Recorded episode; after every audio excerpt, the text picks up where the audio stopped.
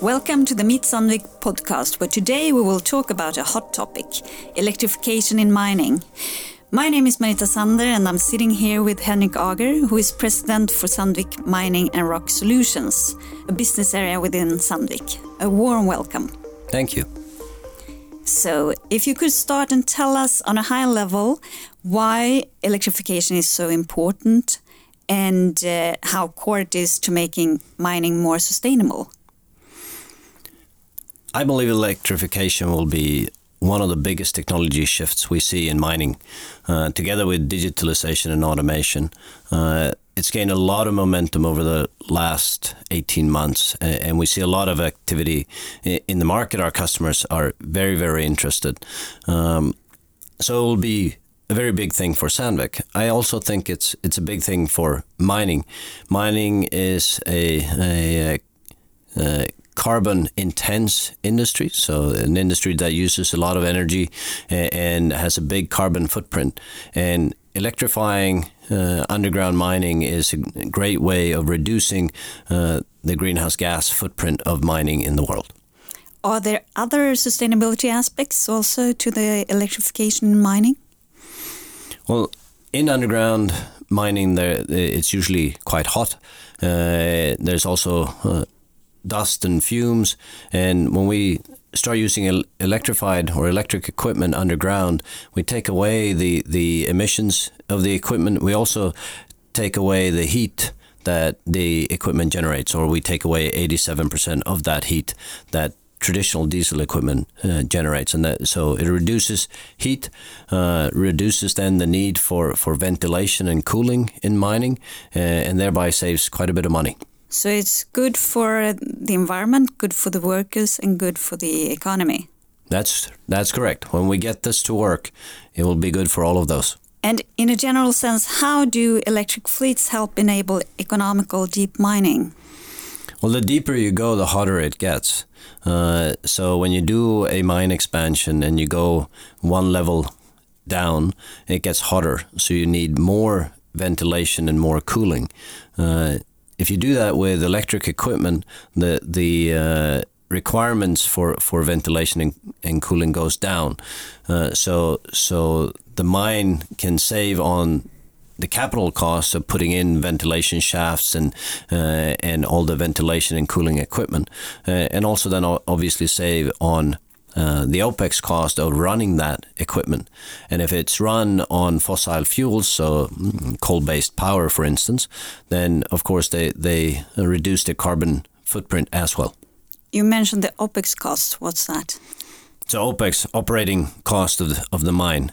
So, so if they have less equipment to run, then it uses less energy, so they have to pay for less uh, electricity. What about the economy? Is it more expensive to buy electric mining equipment? So when you compare traditional diesel equipment to electric equipment today, and you look at the total cost of running that equipment over the life cycle of the equipment, uh, electric and diesel are already on par with one another. Uh, electric equipment has higher capex, so the price per equipment is higher, but the opex, the operating cost, is lower. So the fuel cost is lower and the maintenance cost is lower. If you then factor in the savings on ventilation and cooling, the business case can be really, really strong already now. How about productivity and efficiency compared to traditional equipment? Electric equipment has the potential to be more productive than traditional equipment. You get fantastic torque out of these machines so they can load faster, they can drive faster up the ramp. Uh, another benefit that we maybe don't talk enough about is that the electric equipment for the same capacity is smaller. So a 50 ton capacity truck is the size of a traditional 40 ton truck. That means that you can have, for the same amount of output, you can have smaller tunnels in an underground mine. Smaller tunnels means you move less waste rock uh, as you build the mine. So again, you save a lot on the capex cost of building or, or developing the mine because you can use smaller equipment with the same capacity. It sounds like a great case. How about the the mine owners or the customers? What's the demand from them? Is this something they see as positive and want to have? they are very excited about the potential of electric equipment. At the same time, they see the obvious challenges. We've been operating with diesel equipment for a very, very long time. We have uh, our operators and our maintenance engineers are used to maintaining and running diesel equipment. Now we have something with, with batteries and electric motors and it operates differently. Uh, it's maintained in a different way. We put it into an environment that's hot and humid, which is really not a good place for electric equipment. So, so we have both the operational challenges and the purely mechanical challenges of having electric equipment in that environment uh, and making that work. We've had all those, those years to prove up our diesel equipment and make it reliable and robust. Now we have to do fast track that with the electric equipment and make it as robust and reliable. And how much of our equipment today that we sell is electric? Today it's about 1% of what we sell, so very small part. At the same time, a big share of the large contracts that we negotiate already today have electric equipment as a natural part of them.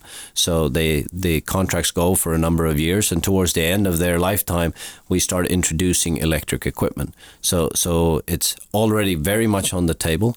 Uh, a lot of customers want to try electric equipment. Some have already decided to build all electric mines. Um, others are exploring and seeing if that's the way that they can go and when. So I think this will be a bigger and bigger part of what we do and what we sell over time. I'm expecting it to be a part of major contracts that we negotiate um, in a couple of years. It's going to be in pretty much every contract. Yeah, you say it's a small part today, but what about in in the future? What do you foresee there? I think electric equipment has the uh, potential to overtake diesel equipment over time and and uh, completely replace diesel or almost replace diesel uh, over time. So so um, uh, maybe ten years from now, it, that's all that we do. It's a question of how fast we get there. I think with underground drills, uh, we could get there a little bit faster. The requirements for the underground loaders and trucks are, are tougher when you go electric because they use a lot more energy. Um, so that might take a little bit longer. So, how has electrical equipment developed during the years? Yeah, there's been a lot of development, and, and, we have categorized it into generation one, two, and three of electric equipment. Uh, so, in generation one, uh, what you did was uh, you took an old loader or truck, you took out the diesel engine and the and the fuel tank, and replaced it with the battery and, and electric motor, and, and off you went. Um, now that keeps a lot of the inefficiencies of our traditional equipment in the machine, so you don't get the benefits of electric. As we move on to generation two, and and uh, we feel we are at generation three with, with our equipment, we've designed the equipment around the new drivetrain. So around the battery and the electric motors, we've designed the equipment. The, the benefits of that is it's a much more efficient machine, so it uses less energy for, for the same amount of output. Um, which obviously is good for, for well, it would be good for diesel. It's also very good when you have a battery. Uh, second is that the, the equipment is smaller, so so we can have the same capacity machine that is much smaller. So so a 10 ton loader is the size of a set of a traditional 7 ton loader. A 50 ton truck is the size of a traditional 40 ton truck. So you can you move you move more rocks with less. Okay, and what do you think would be the fourth generation then? Oh yeah, now now we're getting into R and D, and that that's maybe not my my uh, home turf. Uh, I think we will have a equipment in the fourth generation that is uh, then fully integrated with automation and digitalization. So so it's completely connected automated with uh, an, an artificial intelligence automation system. Sometimes you hear that battery electric technology is only beneficial at greenfield operations. Why is it also positive at existing sites? Well, first of all, uh, I think uh, whether it's greenfield or brownfield doesn't matter. It, it's equally beneficial when you develop a new section of an underground mine because then you and, and, what this is about is the capex savings. So the capex savings of putting in fewer ventilation shaft, less ventilation and cooling equipment. Uh, so that you can only you can only save that capex uh, when when you uh, are developing a new part of the mine or a completely new mine. But in existing mines, you still have the ventilation and cooling requirements. So if you change from diesel to electric, you can start turning down your ventilation and cooling because you don't need as much anymore. And what makes Sandvik world leading in electrification in mining? Well, first of all, we've been busy with electric equipment for a very long time. We sold our first electric loader back in the early 80s, uh, and we've delivered more than 600 units uh, of electric equipment up to now. Uh, so we've been busy with electric for quite some time uh, and have a lot of experience. In addition, we acquired an, a very exciting company called Artisan in 2019 that have developed the swappable battery technology and designed the equipment for loaders and trucks around that swapping capability. And when the machine can swap the battery by itself, it makes it very agile. It's very easy to introduce in an existing mine because you don't need to put in infrastructure like cranes. You don't need to put in fast charging, uh, which puts an enormous burden on your on your uh, electrical infrastructure. You can just more or less plug and play. Uh, you put a couple of batteries, portable charging station, and the equipment underground, and off you go. So Sandvik has a lot of knowledge within this area. So how how do you, if you tell us about your vision about the future mine, what would that be? Yeah, the mine of the future. Uh, there have been many visions of the mine of the future. Uh, my vision is that the, the mine in the future is automated. Uh, with equipment that is connected and intelligent. And what I mean by intelligent is it makes its own choices on when to stop, where to go, uh, based on instruction from, from a system, obviously, but but um, an equipment that can identify a person or another vehicle and, and stop or turn around it. Um, and it's 100% electric. Electrification it also affects the demand for minerals. What are electrification driven minerals and how does it affect Sandvik? The most obvious electrification driven minerals that people tend to talk about are cobalt and lithium that go into the batteries.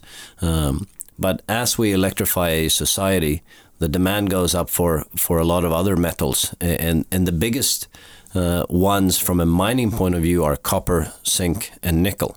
So the demand for, for copper, zinc, and nickel goes up. And when the demand for, for those minerals go up, then our customers need to develop more mines and they need to buy more equipment. So that's good for us.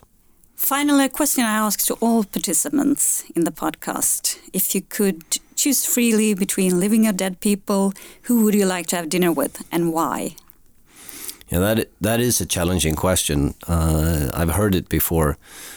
I think if I had my choice, I would have dinner with Jesus and uh, open my ears and listen, prepare a couple of questions, and then just sit back and listen to how he thought about things and what the problems are in the world and, and what we should do. Yeah, I think that would be interesting as well. Thank you very much, Henrik. Thank you.